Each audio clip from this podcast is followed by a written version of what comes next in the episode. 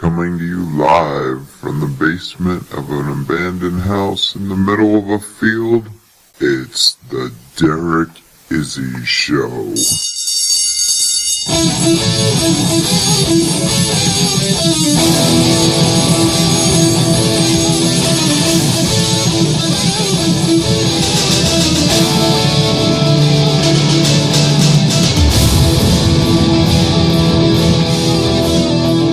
Welcome to the Derek Izzy Show. I'm the aforementioned host, Mr. Izzy. Are you ready for today's show? Before we get into that, let me tell you a little bit about one of our show sponsors, Audible. Get your free trial with Audible. Book downloads to any mobile device. Don't have enough time to read a book? Listen to your book using Audible. You can get a free trial go to audibletrial.com slash derek. That's my name d-e-r-e-k audibletrial.com slash derek for your free trial. That will get you 30 days free and one free book download. audibletrial.com slash derek. As you know uber is a sponsor of the show.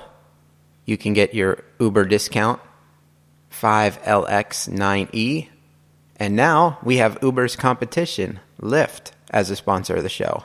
That's L Y F T. Lyft is a taxi app just like Uber, except with Lyft, it's more about ride sharing and making new friends. Lyft has a built in tip app if you'd like to tip your driver. And the overall drivers that you will run into through Lyft, it's more of a friendly, friendly group of people. Uber is built on speed, having as many drivers out there as possible, get you from one place to the next extremely quickly. And then Lyft is more about making a new friend, getting you where you need to go, and enjoying the ride along the way.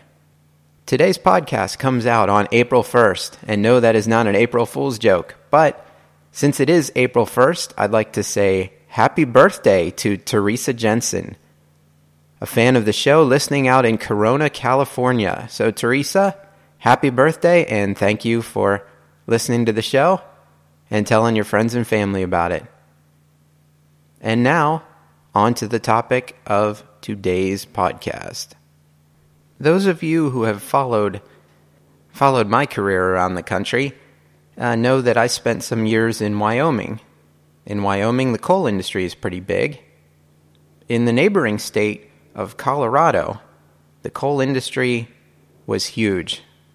At its peak in 1910, the coal mining industry in Colorado employed over 15,000 people, which was about 10% of the employed workers in the state. One of these companies was a company called Colorado Fuel and Iron. It was the largest coal operator in the West. They had over 7,000 employees and controlled over 71,000 acres of coal land. Now, you probably haven't heard of that company, but in 1902, the company was purchased by John D. Rockefeller, and I'm sure you know who he is. Now, typically, the way these coal mining companies work is they have the mine sites, and then the workers actually have a camp around the site where they, they live whether they have uh, back then it was tents in more recent days they have small housing set up trailers things like that so that the workers can actually live in the same area where they work instead of having to commute back and forth now back in the early 1900s there were a lot of jobs in this country that were very dangerous and coal mining was no exception to that the industry overall was noted for a constant risk of explosion, suffocation, collapsing mine walls. I mean, it was just a very, very dangerous profession. Um, to give you a, an historical quote, in 1912, the death rate in Colorado's mines was seven for every 1,000 employees. It gives you an idea of how dangerous it was if they expect seven out of every 1,000 employees to die on the job site. Now, Colorado had some strict laws when it came to mine regulation and work regulations and safety efforts. But those safety policies were not always followed. The story I have for you today is an example of a culmination of many things. It was fueled by frustration from the workers with their working conditions being unsafe or unjust, frustration with the corporation that they worked for, and the corporation's frustration dealing with unionized employees. Colorado miners had repeatedly attempted to unionize since the state's first strike back in 1883. The Western Federation of Miners organized primarily hard rock miners in the gold and silver camps during the 1890s, but beginning in 1900, the United Mine Workers began organizing coal miners in the western states, which included Colorado. They decided to focus on CF&I because of the company's harsh management tactics under the conservative and distant Rockefellers and other investors. Now, the coal companies aren't going to just let workers strike, they hired strikebreakers. These strikebreakers came mainly from Mexico and southern and eastern Europe. The workers in the mines came from all over the world, different nationalities all mixed together, working in the coal mines. These particular coal miners had their grievances dealt with in 1913. Their demands included recognition of the union as their bargaining agent, a 10% wage increase, enforcement of the eight hour workday law, payment for dead work, which was things like uh, laying track, timbering, handling impurities. They wanted the weight checkmen elected by the workers and the right to use any store and choose their boarding houses and doctors. They also fought for strict enforcement of Colorado laws, specifically the mine safety rules that were not being followed. So now we have about 11,000 miners going on strike. In order to combat this strike, CF&I evicted the strikers from their homes. They were all living in shacks that were owned by CF&I, so they were immediately evicted. The miners moved with their families to canvas tent colonies scattered around the nearby hills, but they continued to strike. The next step in the strike was for the National Guard to show up. The miners thought the Guard was on their side, but on the morning of April 20th, three guardsmen appeared at the camp ordering the release of a man they claimed was being held against his will. This request prompted the camp leader, Louis Tikas, to meet with a local militia commander at the train station in Ludlow Village, which was a half mile from the colony. What I'm going to give to you next was an eyewitness account to what happened. This was a young electrical engineer named Godfrey Irwin. Here is his account of what happened next. On the day of the Ludlow battle, a chum and myself left the house of Reverend J. O. Ferris, the minister with whom I boarded in Trinidad, for a long tramp through the hills. We walked 14 miles, intending to take the Colorado and Southern Railway back to Trinidad from Ludlow Station.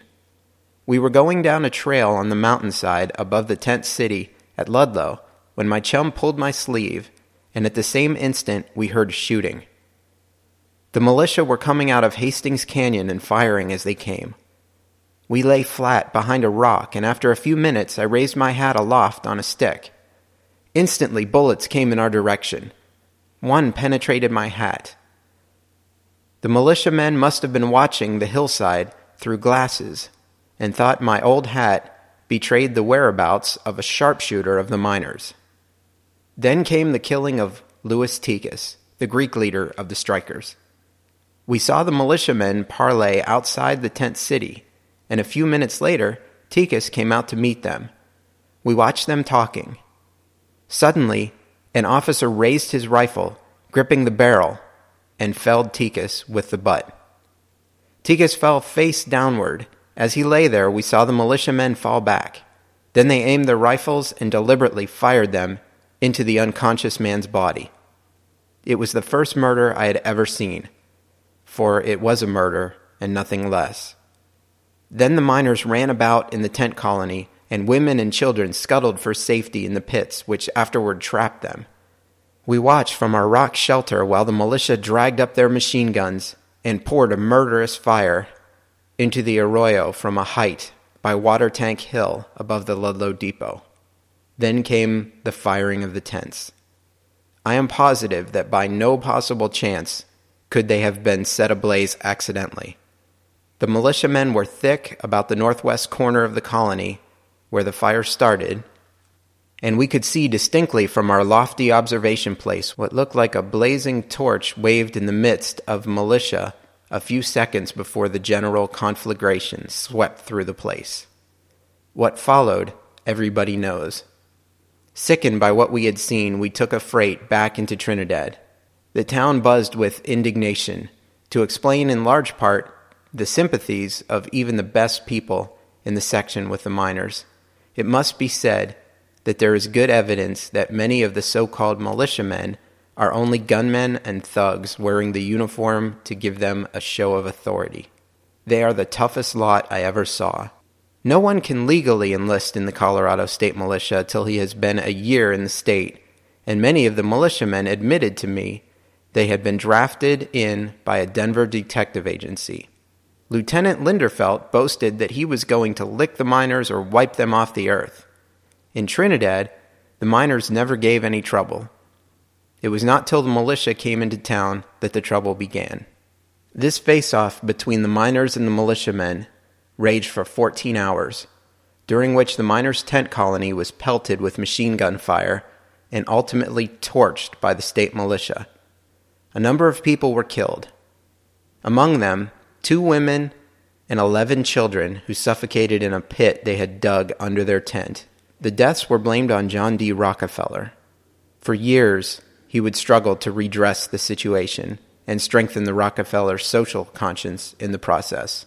Contemporary voices provide a rare window into the divide that separated the Rockefellers from some of the harsh realities tied to their business decisions. They powerfully illustrate the clashing viewpoints that were at the heart of the crisis and shed light on Rockefeller's ultimate transformation. The official call to go on strike, September 17, 1913, all mine workers are hereby notified that a strike of the coal miners and coke oven workers in Colorado will begin on Tuesday, September 23, 1913. We are striking for improved conditions, better wages, and union recognition. We are sure to win. One federal mediator, before the massacre happened, says, Theoretically, perhaps, the case of having nothing to do in this world but work ought to have made these men of many tongues as happy and contented as the managers claim. To have a house assigned to you to live in, to have a store furnished you by your employer, where you are to buy of him such foodstuffs as he has, at a price he fixes, to have churches, schools, and public halls free for you to use for any purpose except to discuss politics, religion, trade unionism, or industrial conditions. In other words, to have everything handed down to you from the top, to be prohibited from having any thought, voice, or care in anything in life but work, and to be assisted in this by gunmen whose function it was principally to see that you did not talk labor conditions with any other man who might accidentally know your language. This was the contented, happy, prosperous condition out of which this strike grew. That men have rebelled grows out of the fact that they are men. Here's an excerpt from Rockefeller's letter to Lamont Bowers. Lamont Bowers was the CF and I vice president at the time. In an excerpt from Rockefeller's letter to him on December 8, 1913 says, "You are fighting a good fight, which is not only in the interest of your own company, but of other companies of Colorado and of the business interests of the entire country." And of the laboring classes quite as much. I feel hopeful the worst is over and that the situation will improve daily. Take care of yourself, and as soon as it possible, get a little let up and rest. On April 6th, 1914, 14 days before the massacre, Rockefeller says, These men have not expressed any dissatisfaction with their conditions. The records show that the conditions have been admirable. A strike has been imposed upon the company from the outside. There is just one thing that can be done to settle this strike, and that is to unionize the camps, and our interest in labor is so profound, and we believe so sincerely that the interest demands that the camps shall be open camps, that we expect to stand by the officers at any cost. And you will do that if it costs all your property and kills all your employees? That was the congressional rebuttal. And Rockefeller says, It is a great principle. Fourteen days later, a massacre ensued. In response to this, the leaders of organized labor in Colorado issued a call to arms, urging union members to acquire all the arms and ammunition legally available, and a large scale guerrilla war ensued, lasting 10 days. In Trinidad, Colorado, officials openly distributed arms and ammunition to strikers at Union headquarters. Between 700 and 1,000 strikers attacked mine after mine, driving off or killing the guards and setting fire to the buildings. At least 50 people, including those at Ludlow, were killed in 10 days of fighting against mine guards, and hundreds of militia reinforcements rushed back into the strike zone. The fighting ended only when U.S. President Woodrow Wilson sent in federal troops. The troops, who reported directly to Washington, D.C., disarmed both sides, displacing and often arresting the militia in the process. The conflict, called the Colorado Coalfield War, produced a death toll of approximately 75 people. The United Mine Workers Association finally ran out of money and called off the strike on December 10, 1914.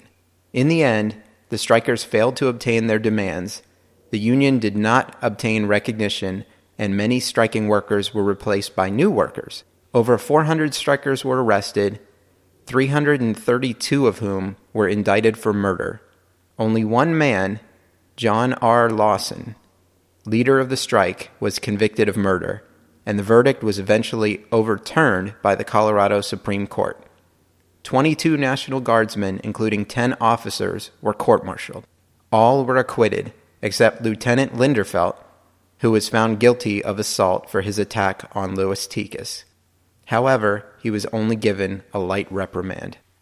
The last survivor of this massacre in Ludlow, Colorado, died of a stroke at the age of 94 on June 28, 2007. She was 18 months old when the massacre occurred. Her name, Mary McCleary. McCleary's parents and her two brothers narrowly escaped death when the conductor of the train that brought the militia to the tent colony stopped the train to shield the family and others trying to flee. But Mary had been left behind. A 16 year old boy heard her screams, gathered her up into his coat, and then ran into the woods. Mary and the boy were found several days later, still hiding. McCleary's daughter said family members did not speak of the massacre. On January 16, 2009, the site where the Ludlow tent colony stood was designated a historical landmark. And now you know the story of the Ludlow Massacre. I want to thank everyone for listening. Visit our new sponsor, Audible. Get your free book download. Go to audibletrial.com slash Derek. audibletrial.com slash Derek for your free audiobook download. When I first spoke about Audible, I let everyone know that I downloaded Adam Carolla's book, President Me, which is basically a summary of how Adam Carolla would run things if he was president, and it was really enjoyable. So if you use your Audible trial to download that book, shoot me an email. Let me know what you thought. When you need a ride, use one of our taxi services. We've got Lyft and Uber. And if it's your first time, you can use our special codes to get free rides. With Uber, your first ride is free. If you use 5LX9E, first ride is free up to $20. With Lyft, your first ride is free up to $10. And the code for Lyft getting your first ride free is Derek605503. That's Derek, D E R E K, 605503. Until the next show, thanks for listening. Good day.